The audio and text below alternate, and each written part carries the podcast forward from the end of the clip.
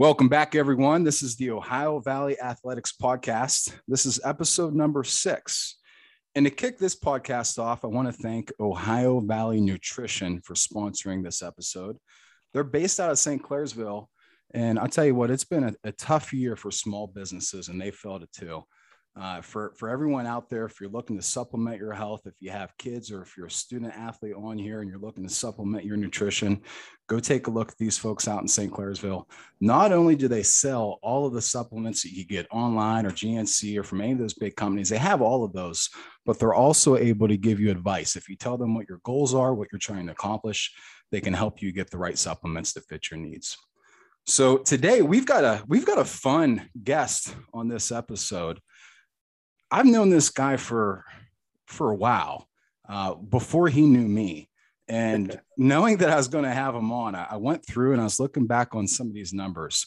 It, it, it's pretty crazy. So we've got Jose Davis on today, or Coach Davis, depending on when you've met him in his career. Uh, second runner up for the Ohio Mr. Football Award in, 2000, in 1995. He finished second to Andy Katzenmoyer. He was pretty good at football too. He yes. threw his senior year for 3,551 yards and 32 touchdowns. That was just his senior year. If he was in the NFL that year, he would have finished third in touchdowns behind Brett Favre and Warren Moon. That's pretty good. Now, for Not all bad. listeners out there, if you go back to 1995, 32 touchdowns and 3,500 yards might not sound like a huge deal in today's game. In 1995, most teams were still running uh, a, a, very heavy run offense. And in the college and high school game, uh, most teams were running an option offense. So it was remarkable what he's able to do. He went on to Kent State and, and had a heck of a career. When he left there, he owned every passing record or virtually every passing record they had. And he still owns a lot of those records today. Uh, single season yardage, 2,707 yards, still is the career holder in touchdown passes at 57 TDs and he still holds the record at Kent State for yards in a single game 551 yards against Central Florida as a three year starter. In high school, he was 30 and 5. Jose, that was pretty dang good. As I go through these, you know, and it's, it's fun to have you on here because you are, for being such a big name and having a lot of success, you're a pretty private guy. You don't really brag about yourself a lot. You don't put yourself out there. How's it feel to hear those numbers and think back on your career and all the success you've had? Uh, you know, it's. I think when you look at it, you know, when you talk about records, obviously they're meant to be broken. Um, you know, I know that when I went back and um, I was fortunate enough to at one point to have the the record in the valley for a long time until my brother broke it. So you know that was important for us as a family. Um, and then obviously, you know, that's been long ago and, it, has been broken. But, you know, um, those are the experiences I try to pass along to uh, obviously my sons um, and, and have them be a part of that as well. And then, you know, there's some guys that I train now that um, that helps me a little bit have a little bit more um, swagger to those guys that you know I you know that I do have a background in that and you know now obviously the game has changed so I've had to evolve my thought process and um and what I dealt with as a player and then as a coach and then now is you know trying to teach these guys some of the nuances that go along with today's game. Coach, you know I think of you now I call you coach.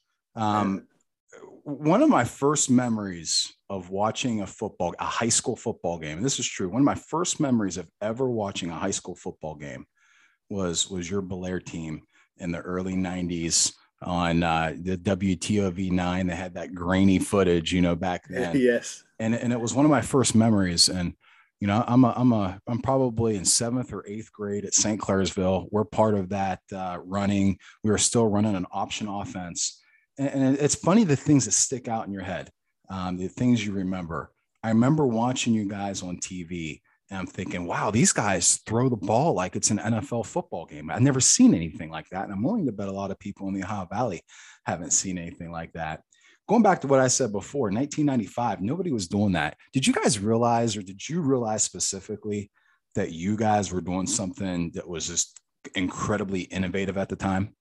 Well, it's just crazy to watch the progression that we had as an offense. And, you know, and obviously Coach Magistro is, is the head guy and, and Mark Boner is offensive coordinator, you know, the progression that we had um, with the advancements. And I think that that's really for, uh, the big reason that we had such a great run back then, because we were doing things, as you just said, that nobody was able to understand. And now take it, for instance, like we were in an I formation, fullback, tailback, tight end, two receivers so when you looked at us, when we came up and lined up, you know, we were your basic, you know, I formation pro style team, but we were sending five receivers out every pass play, which nowadays is considered spread.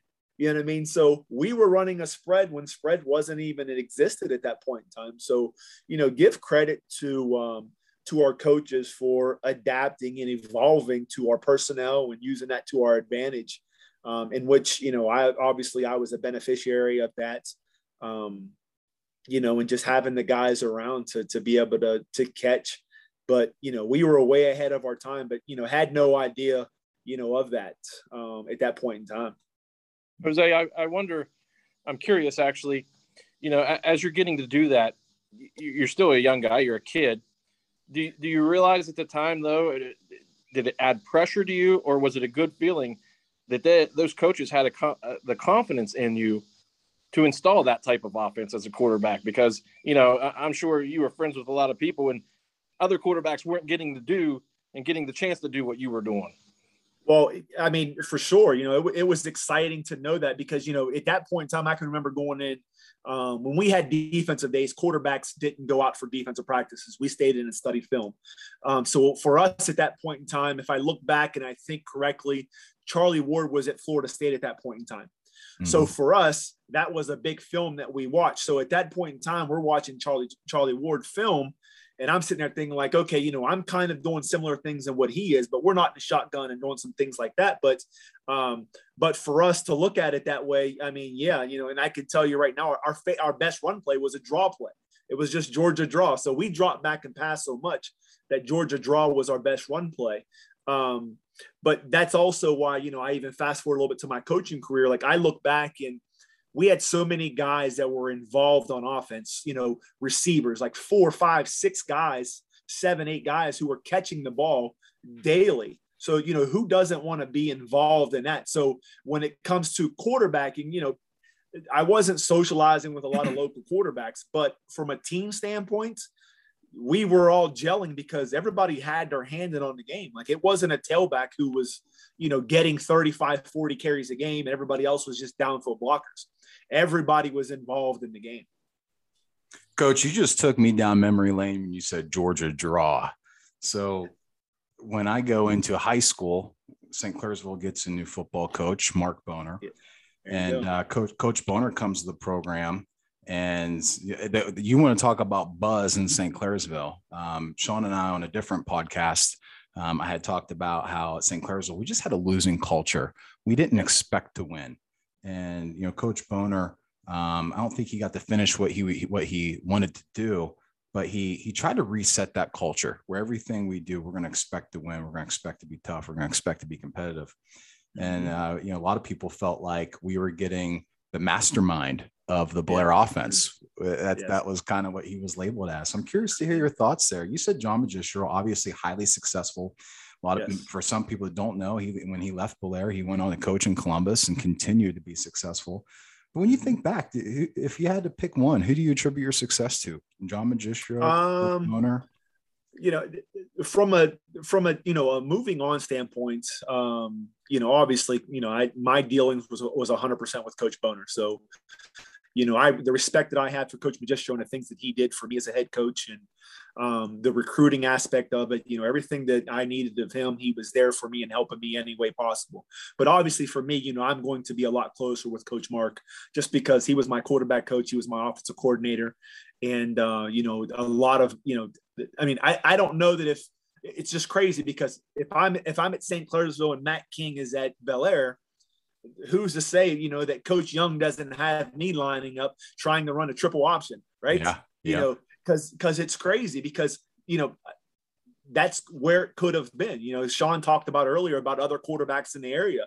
Like I can't say that I would have been at Martins Ferry playing for Coach Bruni, that I would have been lined up in a same thing, a wishbone, right? So yeah. again, you know, how much credit does Coach Mark and Coach, you know, and obviously starts with Coach Mark, but Coach Mark has to go to Coach Magistro and be like, hey, you know, we have these guys, we have a guy that can sling the ball around. So, you know, what do you think about this? So it's a collective group thing, you know, when you talk about a staff, but when it comes to X's and O's and drawing stuff up and having you understand on what you're trying to accomplish, I mean, Coach Mark is, you know, he's number one in that book, and there's not too many. You know, there's there's a there's a one A, and then everybody else is, you know, two, three, four, five, six, because you know he's that guy. I remember when he came to St. Clairsville. You know, he's installing the playbook, and I mean, this just shows how ignorant I was to to football play calling or football playbooks. You know, our playbook was really simple. We were an option team. We probably had 20 total plays. And you know, so when, when we heard the word option, you're thinking run. That's and it. It blew my mind when I realized that option in in that game means completely different. You have a Y option and an X option where the receiver yeah, has the choice yeah. to run three different routes. And uh, I don't even know if some of our listeners even realize that today. Yes. Sometimes they might call it a choice route. Yes. And it, the, the concept there is the defense can never be right. If, 100%. if you run the right option and the quarterback takes the right pre snap read, the defense will always be wrong. It's a genius offense you know, it's just crazy the way that it went because, you know, um, you know, if it was just 56 option, right, you can remember that as I'm throwing these numbers out to you, right? You had yeah. a dig, you had a post, and then you had that tailback running the option with the fullback flaring. And I know you were a tailback, so you were that option route, right? So, yeah. you know, you could come up to the line, you either go out, you go in, or you run that corner route. You know what I mean? So, you know, those are the things that, you know, he was so innovative at that point. I mean, you're th- 1995, and it's crazy because I go from, and this is what I always tell people, and, you know, I was sitting down with some, some younger players, uh, you know, about two weeks ago. And, you know, I look back and I threw for 1700 yards as a sophomore. And at that point in time, like that's a load of yards. You know I mean, that's, that's a lot. I mean, you're getting a lot of publicity for that. You know, I ended up winning sophomore of the year, throwing for 1700 yards and I'm feeling myself. Then the next year I come back and I throw for like 1500. I'm like, man, I let myself down. I didn't throw for a lot of yards, but then my senior year, like I, you know, I throw for one year that I did in two years because of our advancement of you know of throwing the ball out of the same formations. I mean, because you know, as a sophomore and junior, we were still I formation. We weren't running three receiver sets or anything like that. It was the same exact thing. It's just you know we advanced our X's and O's and taken advantage of different things. Blair and Ferry rivalry, something obviously me and Sean didn't get to play in. Um, but we could argue there's not a greater rivalry uh, in the Ohio Valley, and, and, maybe some folks in Blair and Ferry would say in the whole state of Ohio. Talk to us about that. What, what's that like coming from in the locker room as a player? You got to coach it, you got to play it. What's that rivalry well, you know, like? It, it, it's it's crazy just because of the community involvement of bringing something together as a community and and that's it you know now i think that in my opinion it's it's lost a lot of that lackluster that it had in the past and with everybody getting into the playoffs it's changed that, right? Because you know that used to just be it, right? I mean, you know, whether you were four and six or six and four or nine and one and or ten and zero, oh, like you know, when only four teams are getting in from each region, like that 90% of the time, that was it for you. So that game meant so much because that was the end of the year. That's before you you packed everything up and you got ready for basketball. So um, but you know, the sense of community pride and everything that leads on to that week of you know pajama day red and black day purple and white day and you know it, it was almost like um,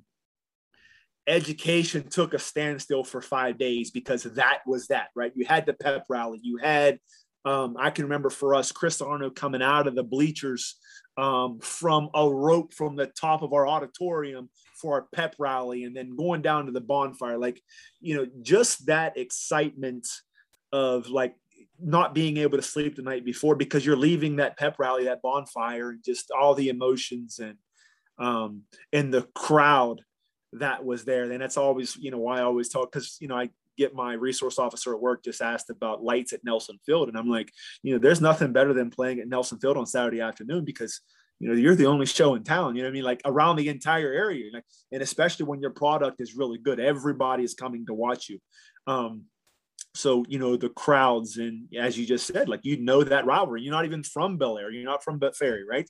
So, if you're not playing that day, you're there because that's just what you know. So, um, you know, it, just having the opportunity to play in that game is just, you know, and I went two and one in it, obviously. Um, you know, but those are days that I'll never look back on. And, you know, I didn't fare so well as a coach in that. Um, but again, you know, those are those are living and, and learning lessons that you that you fight through. And um, and as I said, you know, it you know, there was one time, and you know, God rest his heart, you know, uh, Mr. Gibson, Rich Gibson, um, they beat us one year, and you know, and I had said like, man, you know, I don't know if we'll ever beat them again, you know, in this rivalry. And uh, we were able to kind of capture that pride that we talked about, you know, with Coach Mark trying to get you guys. We were kind of, you know, able to get over that hump and, and make the, you know, series competitive again. You know, it's it's interesting when you're. I'm thinking back now. I'm, I'm really going down memory lane, and, and, as you're talking about this, just when you said playing on a Saturday at Bellaire, it, it literally gave me goosebumps because it, it does. It feels different, and I'm going down memory lane because Coach Coach Boner tried really hard again to take us out of that losing mentality into winners, and there's just it's such a different mindset right? Like there's a different yes. mindset between there's teams right now in the Ohio Valley. There's teams right now that are talking about winning a state championship. Yes. And, and they're saying it with intention to do it. In the 100%. Steubenville locker room, they're talking about winning a state championship this year. In the Wheeling Central locker room, and the Wheeling Park locker room, they're talking about winning a state championship this year. And it's not, it's not a wish list, it's a goal. And yes. then you've got other teams that are saying it would be a great season if we could beat a rival. And then yes. you've got other other teams that are saying, man, if if we could win half our games, like yes. that's a step in the right direction. And it's just amazing at how how there's different standards, right? Yep. Yep. I, I'm curious to hear your thoughts on this. When I was at St. Clairsville, it was I say joke. It wasn't really a joke, but we would always beat Bellaire all through junior high I mean, demolish them. And everybody's like, well, it doesn't matter because by the time they get to high school, like they put it together, right? Yes. What, what was it about the Bellaire, at least when we were a little bit younger, because I know it's a, the circumstances are a little different today. What was it about Bellaire uh, where maybe the feeder system, the junior high system, that that that cult, how was that culture developed to where they, they weren't real successful young, but when you guys got to high school, it was like glue that just became so strong. How did it change so quick as compared to St. Clairsville? I feel like we would always win and do really well in those younger years. And by the time we got to high school, we were a mess. well, so so now we bring in Coach Magistro. He ran the weight room. He was in charge of making sure you were in there working hard in the weight room and running our plyometric stuff for speed and agility. That was the difference. So now we talk about coming in and you talked about being a motivator, somebody you're going to run through a wall for, different things like that. So now you see that's kind of how it worked, right? So in junior high, you know, you're kind of running your system, it's pretty base. Um, but now as you get into high school, you know, we were implementing weightlifting, you know, classes during school. So maybe first, seventh, and eighth period, Coach Magistro is running those things. So at that point in time, it's bigger, faster, stronger we're implementing all those different things. So that's where you see now we talk about the implementation of the staff. Where does Coach Magistro come in at? This is where he comes in at. This is where he is the best at in being the guy to run the weight room. You were pretty good as a player, really good. But then you go on and, and you coach, and you're pretty good at that too. You you go to your alma mater, Bellaire, uh, where you go to the playoffs two years in a row, and uh, and then you exit Blair and you go to you go to Bellaire St. John's, where um, over the course of three years they had won four games, and in your first year there you win five, uh, yes. uh, which considering what they had did in the, in the three years prior, you, you, you're you're going in the right direction. Uh, yeah. you're, you're coach of the 2014 OVAC All Star Game, uh, where you get Ohio the victory. Am I right on that? Make sure I'm not wrong. You are. Thank you, you are. Uh, so you know, a lot of times you don't see that translate. A lot, a lot of times, just because you're a good player certainly doesn't make you a great coach. And then some of our best coaches didn't even play the game. Right. How did that translate for you? You know, you you, you played the game. You're at a very very high level, you actually sat out for a while, kind of, I say on the sidelines. Um, but you were removed from the game for a while, and then and then you yeah. jump in and you and you're you're assistant coach for a little bit. You're a head coach. Talk to us about that. Well, I think it's more. Um, I had to grind more as a coach than I did an actual player. Um, and just the learning process um, learning that every kid is different you know uh, i went in my first year with the thought process that i wanted to try to revert back to 95 and 96 and do some of the things that we ran uh, but then had to learn that you know what's a different type of kid now like you know the, the hard part of being able to drop back from under center and do a five step drop that we used to do back in the day kids have a little harder time to do that. So it was a, you know, going one and nine that first year for me as a head coach was probably the best thing that ever happened to me as a coach because again, you got to go through so many negative things to really learn and grow. And at that point in time, you know, I had some veteran coaches on my staff that had been around. Um, and I tried to pick their brains on things of, of kids and, and things like that and trust what they said. But then I learned that, you know, I have to do a lot of this on my own and figure this thing out and figure out how we're going to succeed in these different things. And and I figure that if I grind, then it's going to rub off on the kids because now they're going to grind. And we went from one and nine to six and four, you know, such a huge turnaround from year one to year two.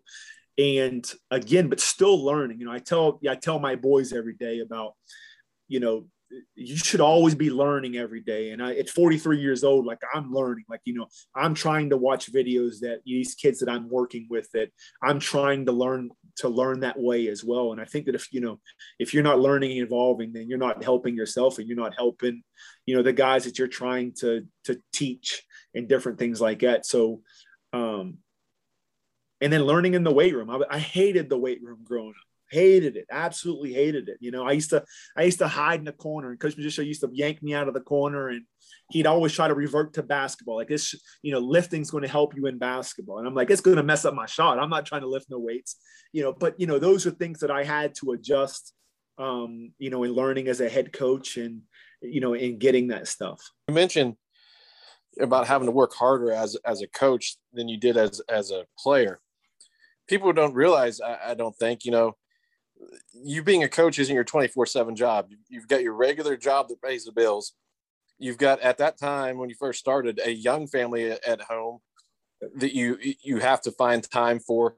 How difficult was that at the beginning to, to kind of you know find time for both things? Um, you know, when I again when I first started, um, we did the traditional Sunday meetings you know, and, and met for three hours and, you know, really got nothing accomplished. So, you know, that was the things that, you know, that we had to balance out because my, my oldest son at that point in time is playing Pee Wee football. So I'm missing his Pee Wee football games because we have Sunday meetings scheduled. So the next year I'm like, we're cutting the meetings out. And as adults and as, you know, family men, we all have to find the time that best suits us to get our jobs done. And if it's at 10 o'clock at night and I can watch an hour of film, an hour, hour and a half film from 10 to 11:30 while the kids lay down and go to sleep because they got school the next day, then that's what us as adults have to get figured out. So that was again a balancing act that I had to figure out as I was going along. And everybody's different because everybody's families are different at that point in time. So pinpointing a Saturday afternoon or a Saturday morning and a, a Sunday morning to meet for three and four hours, you know, again, I had to learn on the fly because again, I use okay, well, this is what they've always done in the past, and this is what we're going to try to do. And I'm like, this isn't gaining us anything. So we have to figure out something that's going to be a little bit different, but be responsible enough to do our jobs. So let's go to the middle. We, we talked about how your playing days at, at Bellaire and then a little bit of your coaching. There's a lot of success in the middle, and, and that was Kent State. So keep me honest here, coach the rumor was that you were being pretty selective because you were determined that you wanted to not only play football but you wanted to play basketball in college as well. Is that correct? It is. Um, you know, and uh, you know, I was fortunate enough to you know I had offers to Cincinnati, um, WVU, um, some other MAC schools. I only had one looking on uh, at Tennessee State, which is obviously one double A at that point in time. And there was a, you know a couple. Youngstown State when Coach Tressel was there. Um, Youngstown State was willing to let me play basketball, and then obviously Kent State was as well. Um, but basketball was obviously my first love, and that was a huge reason that I chose Kent at that point in time. Um, and ironically enough, you know, I was a prop my first year. You know, I you know I didn't have um, my GPA and my ACT score didn't match up my first year, so I wasn't able to participate with the football team at all. Uh, but me being a considered a walk on in basketball, I was able to you know participate in some uh, so a lot of open gyms my first year as a freshman. So ironically, what ended up happening was I participated in so many open gyms that they actually offered me a scholarship to play basketball. So for me, I hmm. call my dad and I'm like, I'm done. Like, you know, I'm not playing football because again, basketball is my first love. So I tell him, you know, I'm, I'm done. Like, you know, with, there's no more football, you know, I'm out of here. And my dad, you know, says, Hey, you know, you, you, you, you made a commitment. You're going to stick to your commitment and you're going to play, you know, football. And um, the next year we go into camp and, you know, again, you know, I, it's not that I didn't work hard. Um, football, you know, when you get to college, and a lot of people don't realize, like, you know, it is different. Mm-hmm. And if you're not prepared mentally and physically for that, you can, I mean, just like that, I mean, it's you're done, right? You're done. So if you're not prepped for that mentally on the grind of that, mental, not physically, the mental grind of it, and it is literally a job from 6 a.m. until 10, 11 o'clock at night from watching films, lifting, all this different stuff. And so we're in camp and I, I call my dad again. I'm like, listen, I went to the basketball coach's office during our break. I'm done. I can't do this. And, you know, again, he made me stick it out. And, and I'm glad that he did because, you know, even though that we weren't really successful, um, you know, I had some individual success, but, you know, I would turn away that individual success for more wins. Um, but again, that helped me so much, you know, down the road and, you know, the successes that I had and, and, and even in coaching, you know, um, I attribute a lot of my success to, to those times there. You talked a couple times about grind and work ethic. I literally cannot imagine you're a three-year starter on, at, on the football field. Um, you're on the bat, you're on the basketball team as well. You're you're playing significantly on the hard court. I literally cannot imagine playing football and then you get through a football season where you have those those pains and those aches that take about a month before they even heal and go away. You don't have that time. Uh, you meet, you jump immediately into basketball where it comes with its own set of aches and pains. Your body must have been a wreck. And it was it, it's crazy because so I finished football season and we go three and eight that year. Um, my first time because as a freshman, again, I'm a prop, so I have the ability to kind of go home when I want to.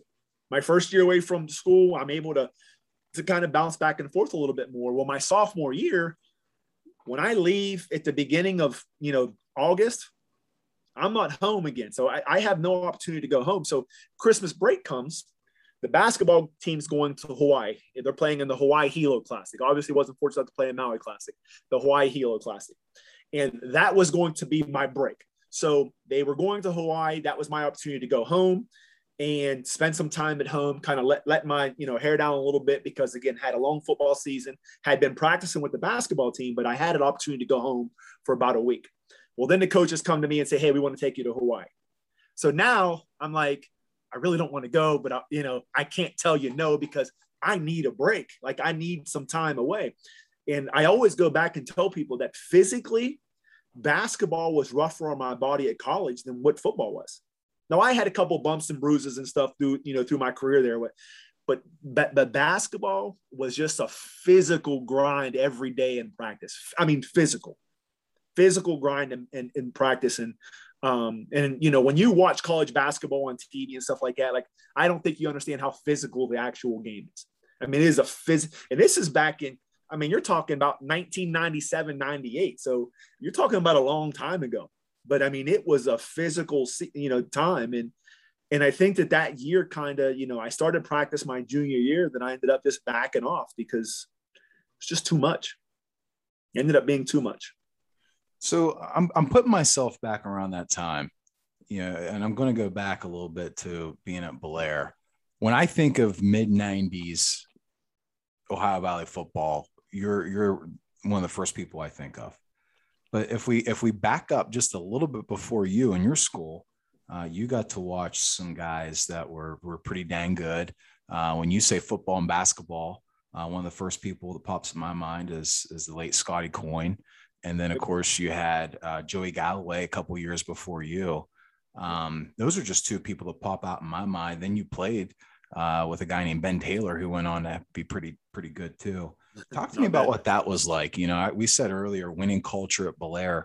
Uh, I mean, you were literally around these folks. What was that like, and, and what kind of motivation did that provide for you? Well, I think it, you know, art. It when you talk about the winning culture, you know, it was more the competitive culture. You know, um, I always talk to people about, you know, back when they had the Wheeling Rec Summer Basketball League for the high school. And we used to submit two teams in it. And when I tell you, when we circled that game, when we played each other, we were out for blood because that's what it was. You know what I mean? Like we were all teammates, but like that was the championship. That was the Bellaire championship that meant more, you know, than anything else because so it was more the competitive culture that was provided every day against each other. And that's in practice and that's everything. But obviously, when we got between those lines and we were on on each other's team, like that's when it all came together. But it's more the competitive culture, the, the you know that you know you're you're here you know at the top of that ladder but you know that next guy is that only that next notch down and and he's trying to pull your shoes because he wants to overtake you and that and that's what we had at Bellaire i mean it was year after i mean look at the you know after i leave Ty Massarelli comes right behind me, and you know Jose Davis is just a he's a thought in the wind because that is the culture that we had that we were just replacing guys because the culture and the competitive nature there was just ex- the expectations of it. Yeah, I played at, at West Liberty with with Ty, and tell you how good our quarterback was at West Liberty. Ty was actually our, our backup, and uh, I'll never forget our one of our first practices. I watched Ty. He's a left-handed quarterback, and he's rolling out, and I'm not making this up. He's rolling out on the run, and he throws a ball 65 yards on the run. and I'm and I'm you know I'm, I'm a freshman. It's like the first week, and I'm going, and that's our backup. Holy, he was yes. he was he was such a competitor too, and put yes. in put in put in the work in the weight room too. He was uh, yes, he did. Uh, rock yes, solid. Did. As soon as yes. practice ended, he was right in the weight room. That's it. So you've speaking of you know West Liberty, Ty, you recruiting. Let's talk about that a little bit. What was you've seen the recruiting game at the at the as a as a player? Um, you've seen it uh, at the college level. You've seen it as a coach. You've seen it as a father. So I'm going to ask you a loaded question here. I'm going to ask you a and, and, and and a brother. And a, bro- and a yes, brother. Yes. I, you know, it's. I mean, I, I've been a part of it always. So I'm going to ask you a, a, loaded question here. If we had the recruiting tools today when you played, do you think that would have changed the trajectory of where you're going? And how do you think we can better, I guess, leverage those recruiting tools today in the Ohio Valley? So two questions. Um, you know, I think that I was very fortunate on the offers that I had. I mean, I'm not, you know, I don't think that I could have increased my stock any more than it was. So um, I think that, you know, Coach Magistro and all those guys did all the right things for me um, to get me out there and get me looked at. Again, you know, I had Jose, I got I got to stop you. I call bullshit on that. Uh, no, now listen, te- you had no. a you had a great career at Kent State, so I'm not minimizing that. But yeah. I'm talking if you had the ability to create a Hudl highlight film, because back when you played, for all of our listeners out there, they, they might forget that we had VHS tapes that you mailed or somebody drove it up there. So if you had the ability to create a Hudl highlight link and get on Twitter and literally drop a DM to a coach down in Florida, Georgia, South Carolina, Virginia, you're not trying to tell me that you would have had a, a, maybe not to say you wouldn't have went to Kent State because you wanted to play basketball, you know, so that right. you were you were that narrowed down where you're going to go. Yeah. But there's no, it's I'm hard pressed to believe that you wouldn't have had a pick of the litter across the country.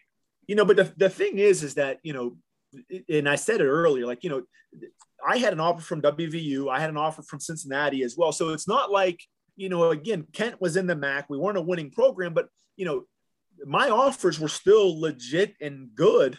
You know what I mean? Like, so I'm not, you know, minimizing and saying, you know, maybe a Virginia doesn't get added in at that point in time or whatever. But um, again, I, I, don't think that my stock is really that. You know, do we add maybe one or two more offers in there?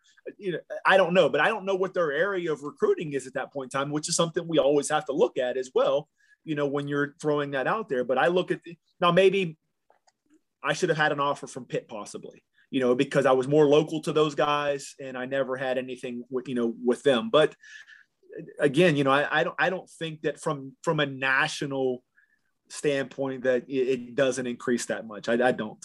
I love how humble you are. I, am serious. I love how humble you are. If if you get on Google and you Google your name, very little comes up you, you don't do a lot of interviews. You don't do a lot of stuff like this. You didn't as a player. You didn't as a coach. Uh, and I, and I, I, I, think that that says a lot about you. Um, you've had a brother that uh, went on to the NFL. Um, you've got uh, two boys, one in college is pretty good at this game too. You, you kind of keep your your position on the sidelines. And, and right now, I think you're being humble as well. Because if I were you, I'd say bullshit. I, I would have been at Miami. I'd have been in Florida. I'd have been at Texas. I'd have been throwing that ball. but it's ironic that you know we talked about like you know the the back in 1995 what the game was, and you know I can remember you know looking at. I had drawers full of just letters, you know, which you're getting everything. And at that point in time, it's Nebraska, right? You know, Nebraska is huge at that time. I think Tommie Frazier might have been there at that point in time. Um, so I literally would get like one to two letters a week from Nebraska. And obviously, you know, that got out and, you know, but as we know and we learn, you know, letters really aren't anything. Like if your if your you know name pops up in some type of recruiting database, it gets sent out. And then again, like you know, this is kind of like the evolution of recruiting now and how much it's changed you know, and, and as we move forward in this conversation, just to look back then to now, even from myself to my brother to now. Well, I think the I, I I'm going to talk out both sides of my mouth because I think in the Ohio Valley, I think we can do a better job of leveraging the recruiting tools. Now, on the other side of my mouth, I'll say that the Ohio Valley has been a huge beneficiary of the recruiting tools because we went from uh, you know, after after you and say Quincy Wilson and Chad Brinker left, um, we went probably 10 years. Well, your brother, we went 10 years with having very little, um, very little. recruiting coming out of the Ohio Valley. It, it, wasn't because of lack of athletes. And I'm not saying we have all these D1 gems, but we right. had kids that were capable of playing at, at Robert Morris, uh, yes. Duquesne, uh, Youngstown State. We had in some schools in MAC, we had kids that were capable, but they were so um, unknown and yes. we've seen an uptick of Ohio Valley recruits, especially at that one double A level or whatever they call it now. A lot of a lot of local kids are getting at that level because they're getting the visibility now that they never had before. Yes. So I, I, think it's been big. But what, but one thing I think we're behind on. I, I coached out in Cincinnati for a couple years, a school called Fairfield. They're in the uh, MAC yep. conference out there, which is a pretty big one. And when you're in that conference, now this is 2011 through 13. I'm there um, so everybody knows Hudl now, but in 2000 yeah. and you know 2010, 11, Hudl was new. And that Brand conference, it was actually mandatory to have Hudl. It was mandatory to have Hudl. Uh, it was because you had to. That's how you shared your game film with one team to another. There was no driving the VHS tape to the right. school, no meeting coaches. You right. had to have it for that, and um, and then because you had it, we were making um, the head coach. He would assign. I was a running back coach, so what I had to do is I, I was at the end of the game or at the end of the week, I had to make highlight clips of the running backs. The receivers yes. head coach had to make highlight clips of the receivers. Yes. This is in 2011 and 12. I'm doing this. Yes. You know, I'm doing this. Right. So as, as a position coach, I'm responsible for helping recruit the running backs or helping get them visibility. I don't I don't see that being done. And maybe this is just my own ignorance because I'm not that connected anymore to the Ohio Valley. But I don't see that being done. I don't see it as a non-negotiable that you have to have Hudl. And I don't see a lot of uh, head coaches, let alone position and assistant coaches out there um, marketing the kids. And that's kind of the thing. And it, you know, it, and again, you know, I, I I'm guilty of this, you know, as a head coach myself whenever I first started because you know, I was so locked in on winning and losing and grinding to make our team better that, you know, I pro- I pro- I shorted the kids when it came to because we you know we did our local recruit night here at Generations and I made sure that I had all their you know um, ACT scores, GPA, interest, and all that stuff. But again, like that was such a small window, and I really wasn't doing my job as a head coach. But you know, that is the evolution and understanding, you know, the, the position stuff of this. And, and when you talk to a lot of people now, that's really what they're doing is having position coaches break down stuff and getting these things out because that's what it is now. And, and you see all these guys that are camping now and the coaches are taking kids to camp and they're out there marketing their guys.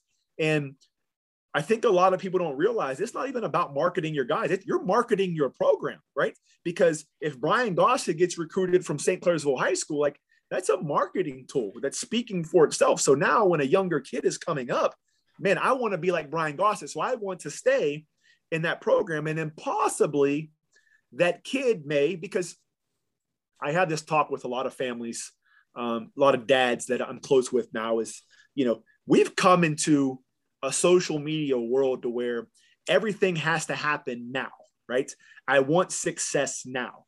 And we're not having those kids that want to sit on their hands for two years to only have to play their junior and senior year. So now is, you know, if I can go to, and I'm only using this example because, you know, of where we're at here locally. Um, if I can play it, you know, if I'm a, you know, a sophomore at school A um, who is a bigger school. And I can move to school B and maybe sacrifice a couple wins, but now everybody makes the playoffs. So I'm still going to get into the playoffs. I'm going to sacrifice a few wins, but I'm going to go to a school that's going to market me more and give me a better opportunity to move on and play college sports. What am I going to choose? I'm going to choose B because my goal and my option is I want to go on and play college football. And if school B is going to give me a better opportunity to do that, then I'm going to go that way.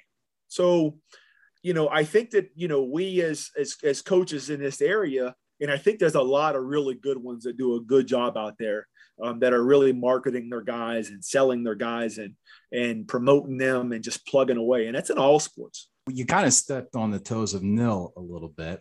We've, we've seen a lot of progress in the college game of players getting um, you know, some more credit, you know, some more yes. credit, uh, especially in terms of revenue and compensation. And this has been something over the last couple years I've went back and forth on myself personally. Um, and I think at first it was resistance of just hoping the game doesn't change. You know, it just kind of felt weird. It felt funny to, mm-hmm. to think a, a, a college player should get a salary. But at, but at the end of the day, I think we're kind of naive to, to think that they weren't anyway, especially at right. those big programs. So yes. now we're just putting some rules behind it.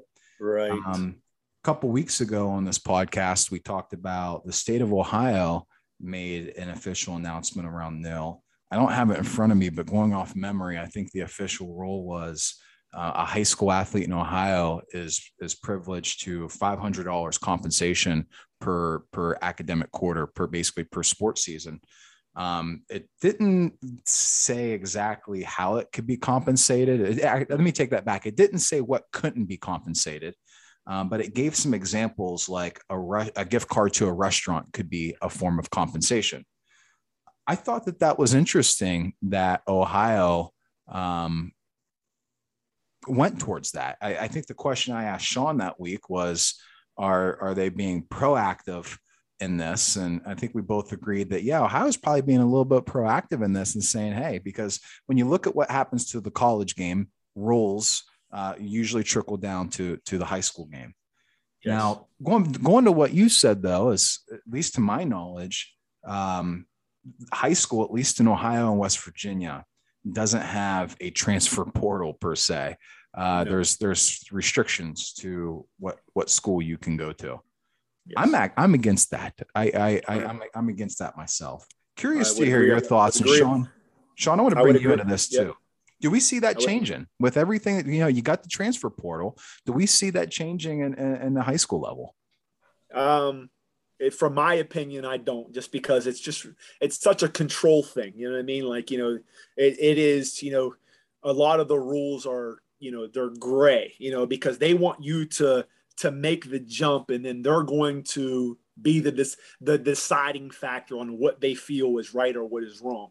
So i know from an OHSAA like i don't see that you know that there being a transfer portal you know in in high school sports just because it's a control thing. I'm against it because you know i had a, a local coach jason ryan um, whenever i was you know coaching at Bellaire st john's and um, he probably gave me the best line that you know from a high school coach that you know that I, that I've heard. And he had said, you know, him being at Wheeling Central and, and being in Ohio County, obviously there's always that beef of kids, you know, leaving Park and going to Catholic Central or leaving Catholic Central and going to Park. You know, so there's two there's two schools in Ohio County, which is those two schools. And he says, you know, this happens. He says it's part of it. He says, and what we have to do as coaches is he says, we we can't go and point fingers at the other program that the kid went to or parents or whoever it may be he says you know we need to look in the mirror and ask ourselves what are we not doing to why this kid doesn't want to stay here? And i think at the end of the day a lot of people don't look at it that way. You know it's more of well we win they should just fall in line to how we work and it, it's not a, you know it's not a one size fits all type of world that we live in. And we all you know can agree on that. You know what i mean? Like that's just the way that it goes. That's why like when you go to college you know you have that opportunity. It's no different than you know if, i have a kid that's that's in in the band and you know he's going to you know i don't know who maybe has a small band around here maybe with 15 people. And i can go play in a band at at steubenville or indian creek that has almost a hundred people in it or whatever, and I can go and and be in front of a big crowd on a Friday night, am I? Who, why can't I go and do that, right? In which I can, with no repercussions. I'm in agreement. But but if I do that in football, now I have to dot all these I's, I got to cross all these T's because of what I want, what is best for me and my small window of success, right? Because we only have a small window, mm-hmm. a small window. And if I work hard at my craft, whatever that may be, I should have the opportunity to choose where I want to use that craft at. You said, I agree with Jose. Uh, yeah. I, I, don't think it's something that you're going to see uh, either OHSAA or the, the, the WVSSAC come out and say, yeah, this is cool. And, and again, it, I agree that it, it's a control thing. Um, and we're seeing that more and more in different parts of society, not just the local sports that we're seeing, we're talking about. But I think what you are going to see is you're going to see people start getting more creative in finding ways to do this. Um, because if you look in Ohio in, places like Columbus or in West Virginia, places like West Virginia, eh, or in West Virginia, places like Charleston, for instance, you see it all the time. Yeah. It, it's constant. And what we're going to have to do is we're going to have to get administrative people who find the loopholes. And, and I don't know that we're looking for those right now because of the control issue. Nobody wants to lose kids. Um, particularly when you're talking about the, the, the Catholic private schools. Yes. Because when you lose, lose the kids, you, you're losing tuition. 100%. And I've got kids who go to Catholic school and the only way they survive are on tuition and fundraisers. That's it. So you're going to be doing everything you can to get those kids first in your door and to make sure they stay there for four years. But you know, in Charleston in West Virginia, it's it's really bad, and it has been for years. You, you see, you know, all the good swimmers, they go to GW. All the good softball players, they go to Hurricane all the good football players. Now, football is kind of the outlier because it, it goes in cycles. At, at, one point, you'll see all the good football players go to Capital, and then you'll see all the football good football players go to St. Albans or mm-hmm. Hurricane. Mm-hmm. They're finding ways to do it. And I think we are just maybe a little bit behind the time here in, in the Ohio Valley. You see it here or there, but it's not an epidemic like it is in some of the bigger cities in Ohio and in West Virginia you know, and you know, and I'm sure that it happens everywhere, you know, with um we live in such a controlled society as we talked about and a nitpicking, jealous society, which makes it tough as well because, you know, so many people are so judgmental on why you're making a move that you feel was better for your family or a business decision. And that's one thing that I always try to talk to my family about is that, you know, you cannot take stuff personal. You know, you have to look at it as, as a business decision. Like a lot of people take it personal when at the end of the day, it's got to be business. You know, when you get personal, you, you get in your feelings about a lot of stuff and it's, it's got to be business.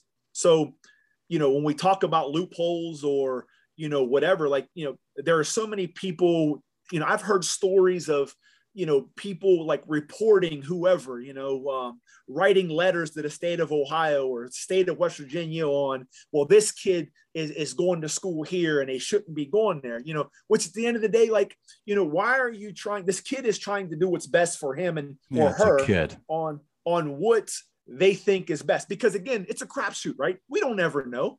It's a crapshoot on what you decide to do. So when you make that move, and, it, and it's happened like, I mean, how many we can go down the line? You know what I mean? Like I can go back and tell you quarterbacks that have left Bellaire, like you know the Liberati kid who was in front of my brother a year in front of who went to Union Local, uh, Brant Slowinski who had a great career at Shadyside, was I think either the same grade as my brother or a year behind.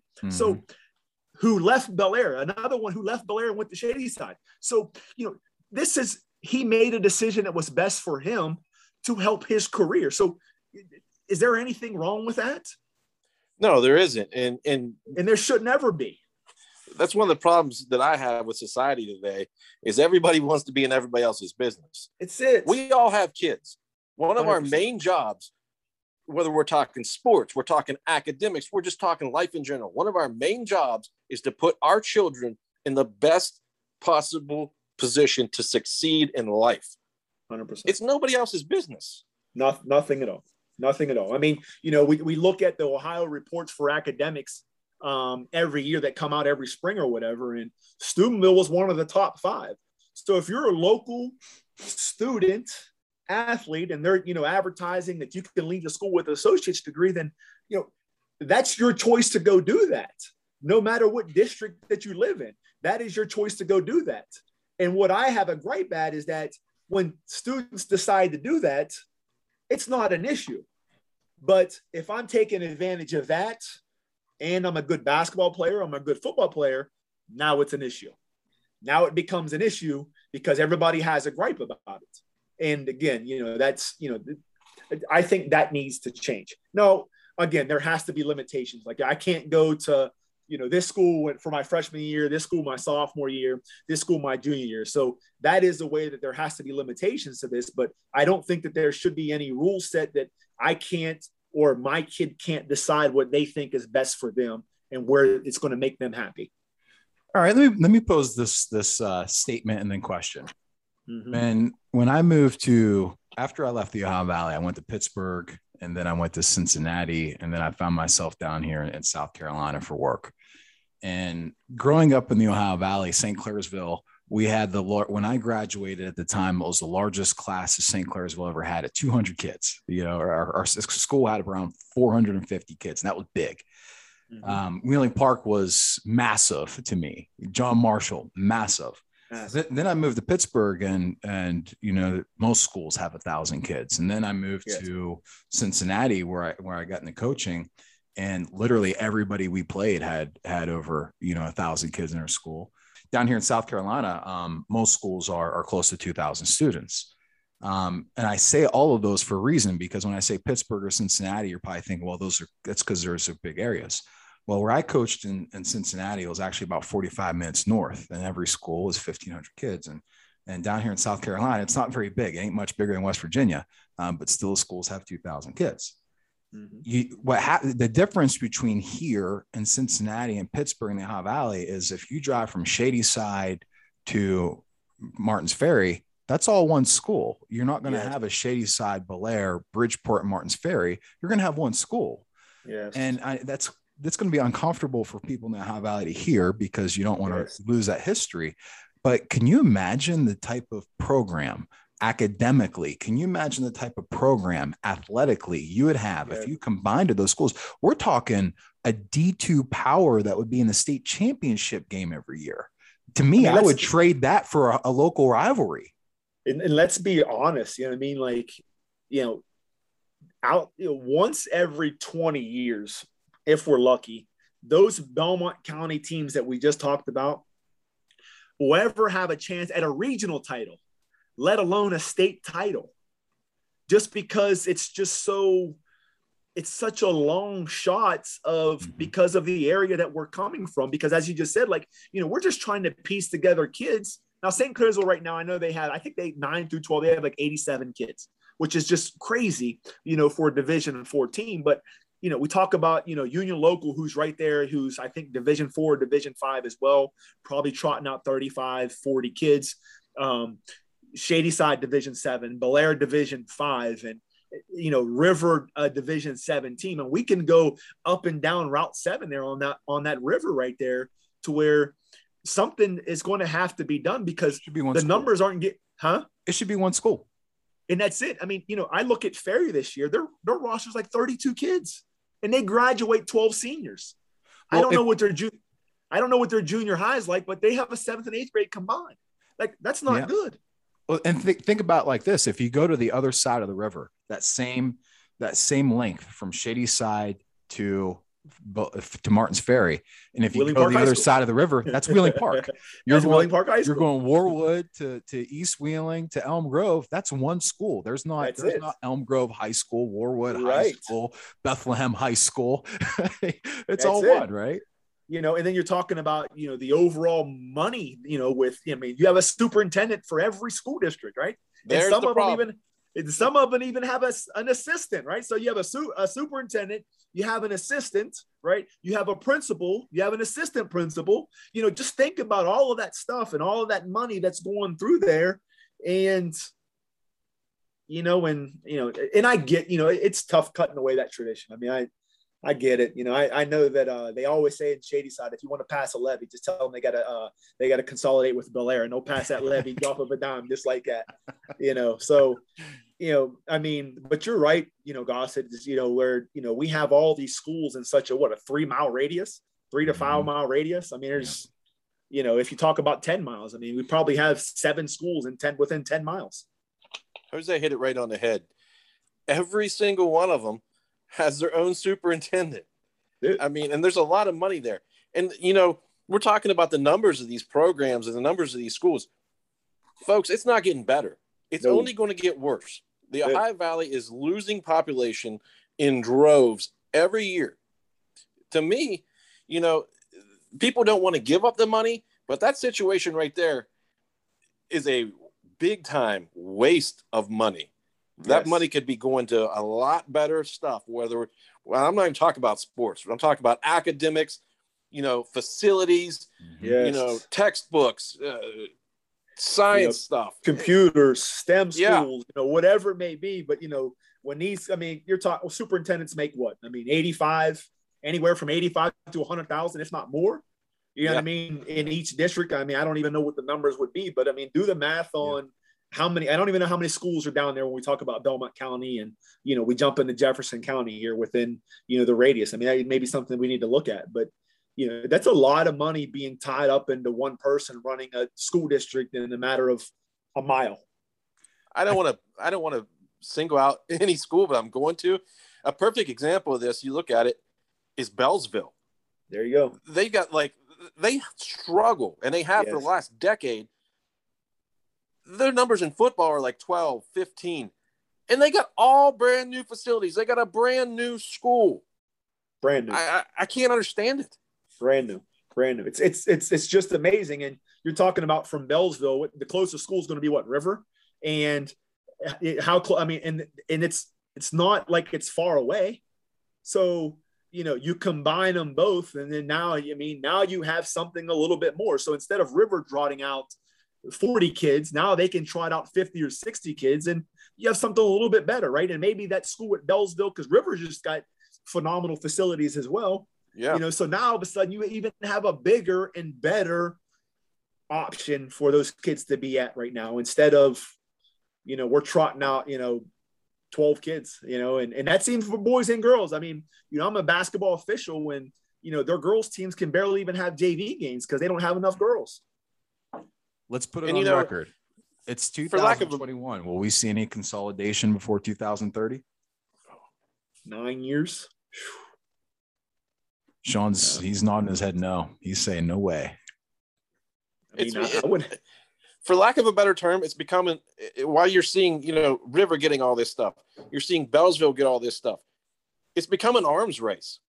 Yep. These schools know they cannot afford to lose these kids, and they're yep. looking right next door and they're saying, "Oh my God, they've yes. got all this new stuff. Yes. We have to keep up with them." Yes. And so now everybody's getting all new stuff. Bridgeport, Bridgeport's a little bit different situation because they were in a floodplain and their their football stadium was devastated. And I'm glad to see right. them get that back. But everybody's getting new stuff. Where's the, where's the money going to come from? Eventually, right. it's going to run out.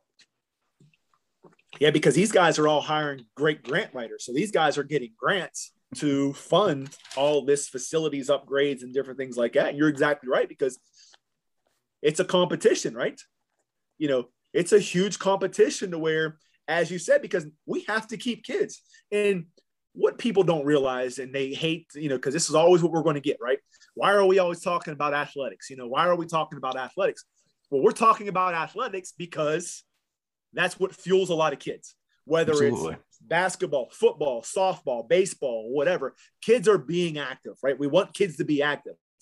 That is the best way for them to be active. So if we can attract the kid because we have a great basketball facility then that's what we need to do. If we can attract a kid because we have a great football coach, then that's what we need to do.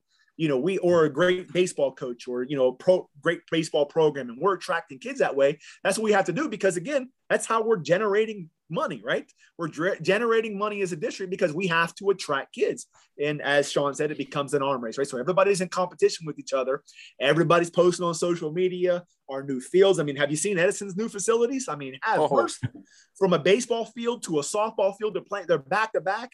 I mean, it's unbelievable. You know what I mean? But as it's it's a race, and you know, I saw people complaining on there that um, they put them into their athletic facilities and not into their school, but not realizing that their school structure was so sound and good that all they had to do was upgrade the stuff in their school instead of building a new school. So now all of a sudden they upgraded their facilities, right? New gym, new baseball, softball fields. And their baseball program has always been phenomenal and steady and stuff like that. So now, now let, us we're getting more kids out for our sports, and maybe we can attract a couple kids that want to come here and be a part of it. And that's what it's about.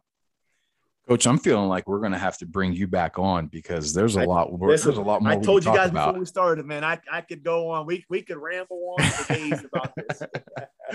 so let's. I, I do think I want to get you back on here if you want to come back on later in the season. Sure. Let's uh let's tie this thing up. We've got a couple good high school games happening this weekend. We're going into the third week of Ohio high school football and the second week of football on the West Virginia side when we were on here last week, I said, I think we're going to have an upset. And it was an unpopular call out. I said, I think we might see Wheeling Park travel across the river, go into hostile territory in St. Clairsville, and, and, possibly, dare I say, get an up to get that victory. And sure enough, they did in a hard fought game. Um, could could so far it looks like it's been game of the year. Uh, Wheeling Park this week is gearing up for another big game. And hats off to Steubenville. Uh, we said at the on, on, another episode every week they're they're playing somebody very competitive. Uh, Steubenville's got a game against Wheeling Park. If you if you look on our message boards, uh, people are saying that yeah, this isn't going to be much of a game for Steubenville. They're they're a pretty solid program. This is going to be nothing more than just a tune up. I'm going to say not so fast. So I don't know if Wheeling Park's going to go up, go, go up there and get the win. Um, but I'm going to go out on a limb and I'm going to say no blowout by Steubenville. I think Wheeling Park keeps this within a 10 point game. Curious to hear your thoughts on that.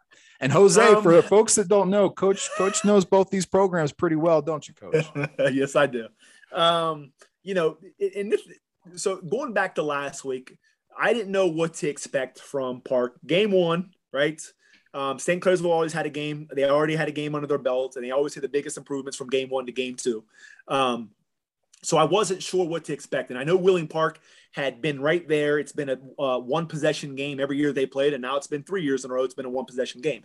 So I wasn't sure what to expect, and they were able to hold on and get a big win and things like that. Um, I still do think that Park is young. I think they're a year away.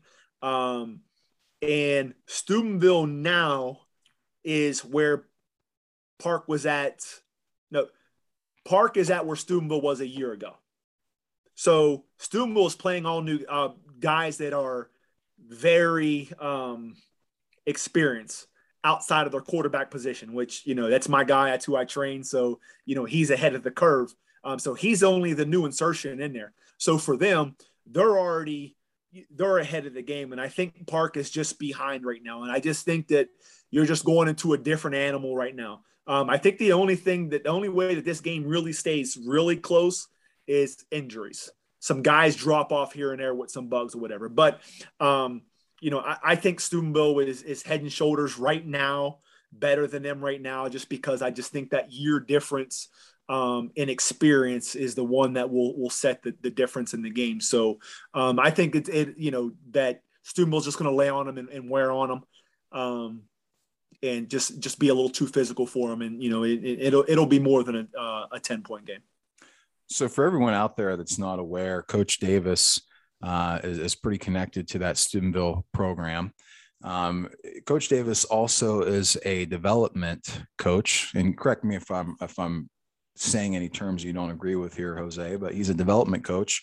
Uh, works with skill players, specifically quarterbacks, and, and one of his students that he's been working with for the last couple of years is the quarterback at Steubenville High School. So there's there's a relationship and a knowledge there. Since since since sixth grade. He's been with me since sixth grade. So it's it's kind of like you uh, the quarterback tree in the I know he's not a Davis, but the quarterback tree in the Davis family just keeps growing and growing and well, growing. We, we, we call it the QB room, you know. so we, we we we you know we always try to say that our QB room is pretty stout.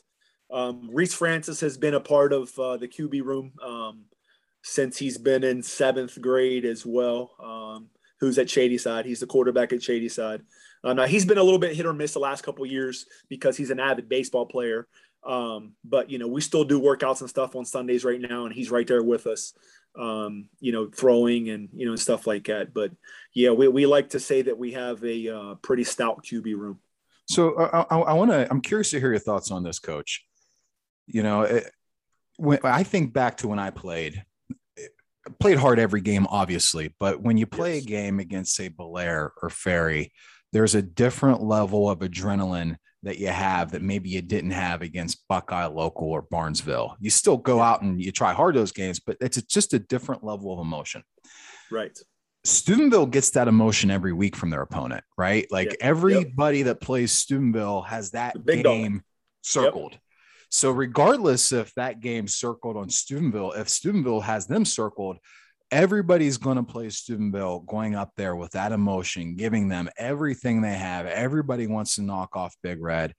I can't imagine how uh, emotionally and physically taxing that is every single week because we know the Patriots are going to go up there and they got this game circled. This is a big oh, one. 100%. Yeah, 100%. You know, and the thing is, like, you know, and having a son that played in the program, you know, and uh, and seeing it up front and, and, and personal and and seeing other teams coming in coming in and you know when they when their bus pulls up the first thing they're doing is their faces are plastered against the window because they're looking at the fire breathing horse so at that point in time because they're looking at that they're already down 10 nothing right because it is just such that intimidating factor of that environment you know when you come in then they you know and then i heard somebody tell a story the other day that you know because their locker room is down below right so if you're on the opposite sidelines with the visitor sidelines, it's almost like they come up from underneath the ground, right? So they're coming up the steps, and all of a sudden you just see them come out everywhere. So, you know, just that environment. But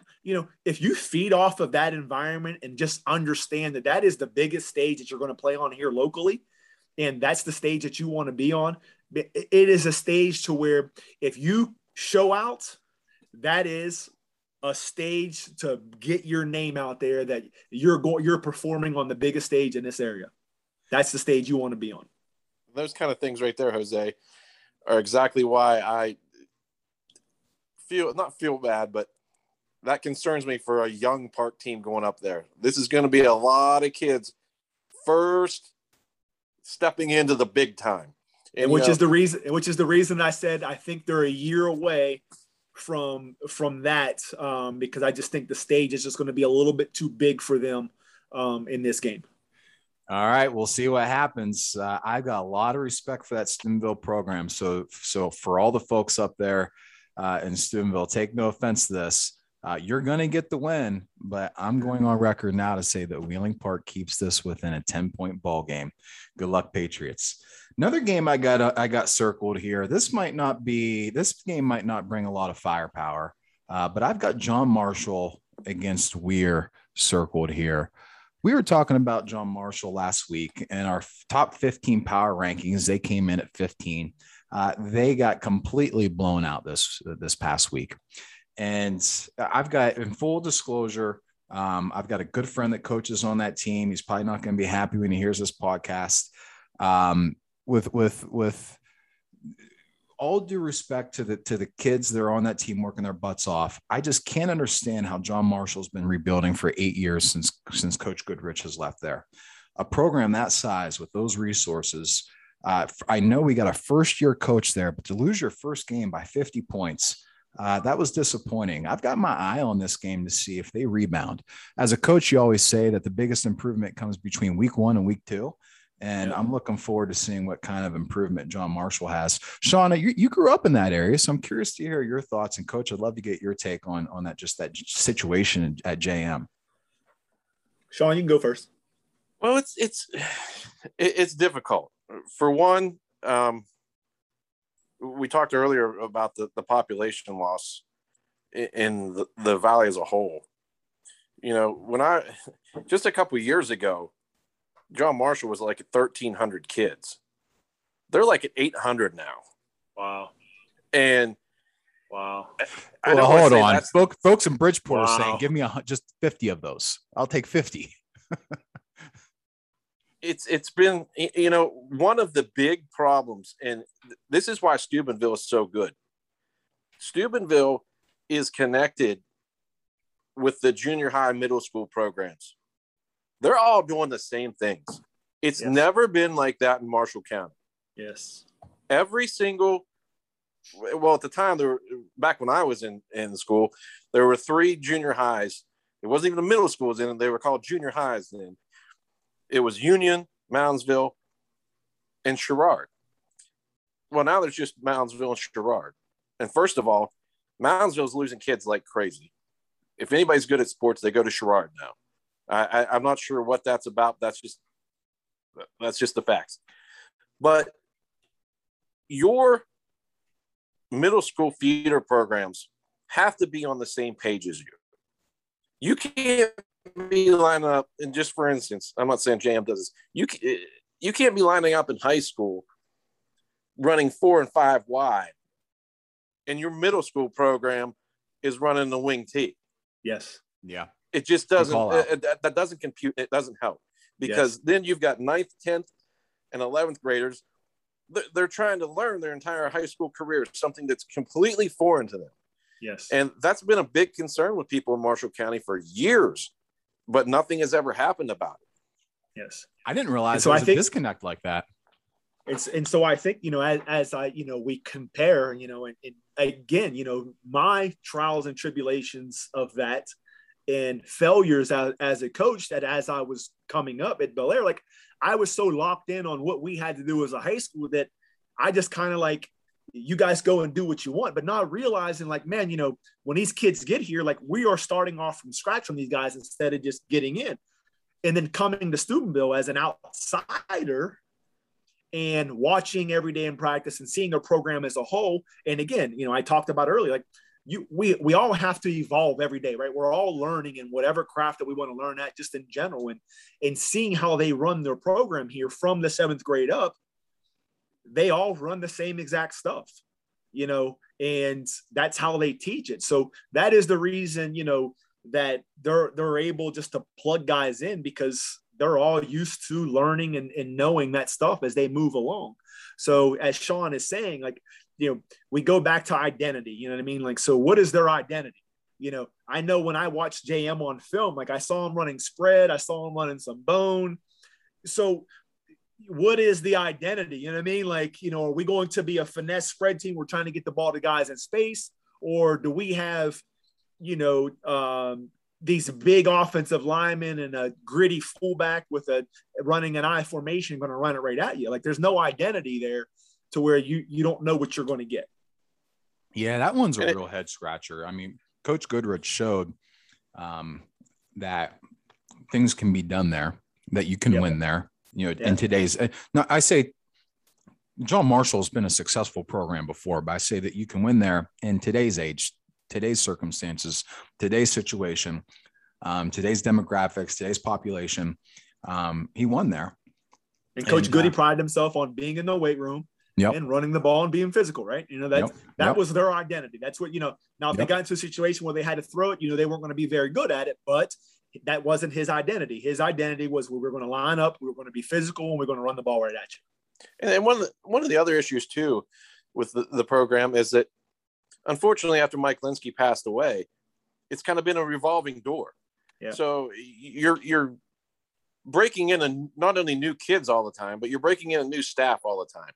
And I'll tell you this they lost a lot from last year. They were, they were a pretty decent football team. Offensively, they lost everything. And their junior class was very small. So they're playing a lot of freshmen and a lot of sophomores right now. I will say this. If they can if if they can get that door to stop revolving and Justin Kropka stays there, within 3 years he will have them back competing in the playoffs. Uh, Jose, what's that finger for? We'll be there one year. All right. Well, for for sake of of those kids and a good friend of mine who's been an assistant on that team for for the past gosh probably 10 years i hope you're right. Um, every year he tells me that they're a year away. I've been hearing that for about 10 years now. No, i've got two more games circled here. Curious well before before we go into that before let me just say one thing. The biggest mistake that every administration in this area makes when hiring a new coach, the biggest mistake is not having a concrete coaching staff.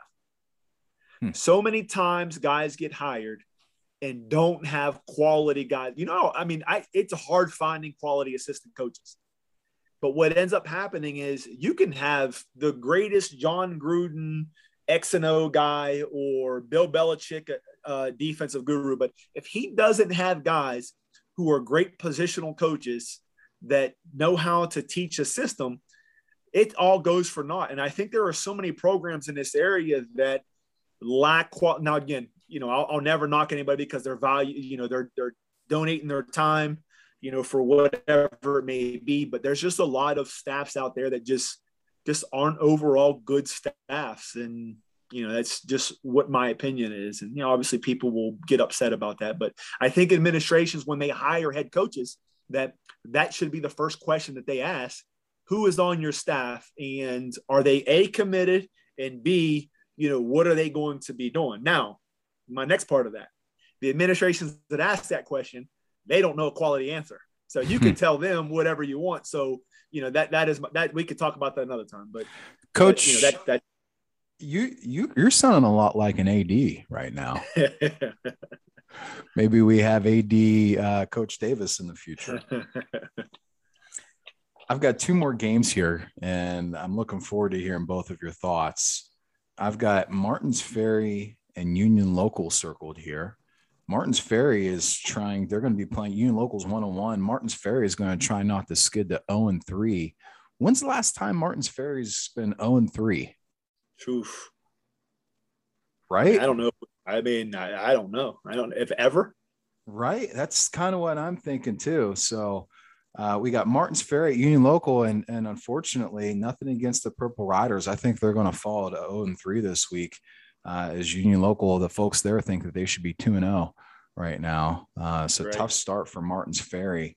Any thoughts there on on on you know what's happening out in uh, out in Martins Ferry area? Um, I mean, obviously, I think Coach Thompson out at Union Local. Um, you know, when I had my year stint at um, at Weirton, I coached against them, and you know, he's got them heading in the right direction.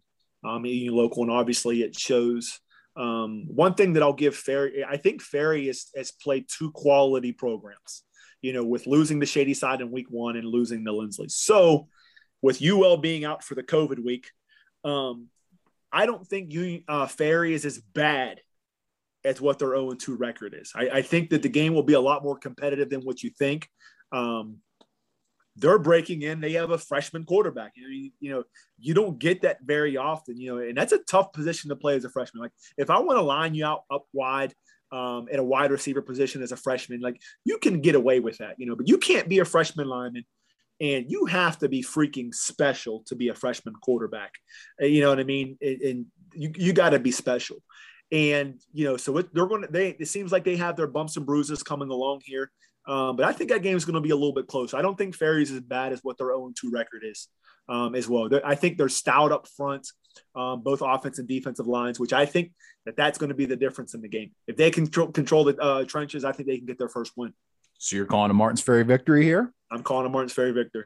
All right. Look forward to our website tomorrow, where actually I think we'll probably be uh, probably closer to Thursday, where Sean makes his picks for the winners and losers this week. Looking forward to seeing what Sean picks last game here, and this is by design.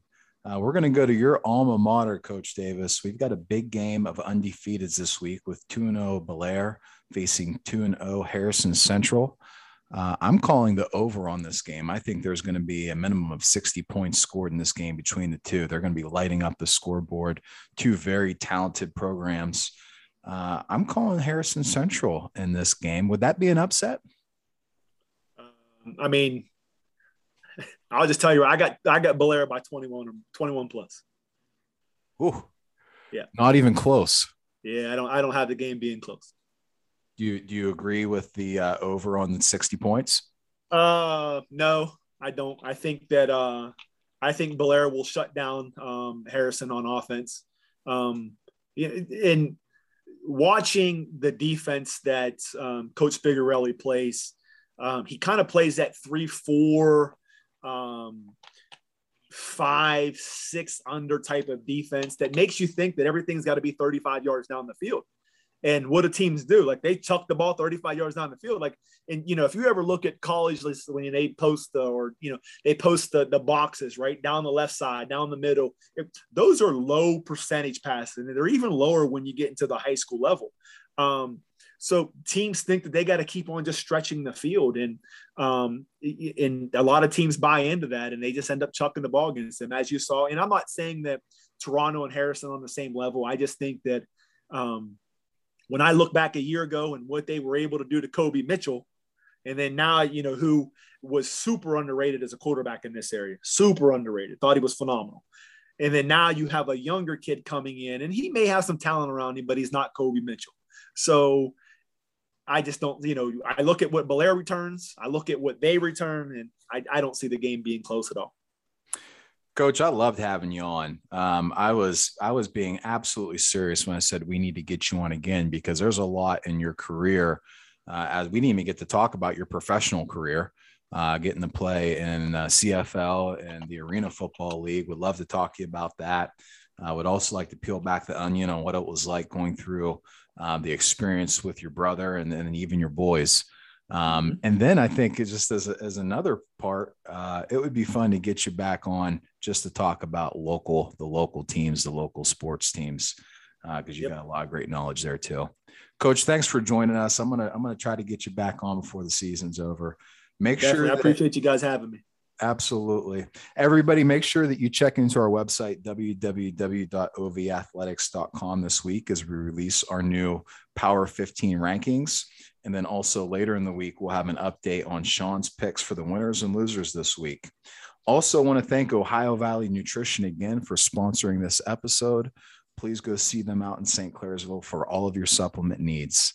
Folks, this is Ohio Valley Athletics, the Ohio Valley's number one site for local sports talk.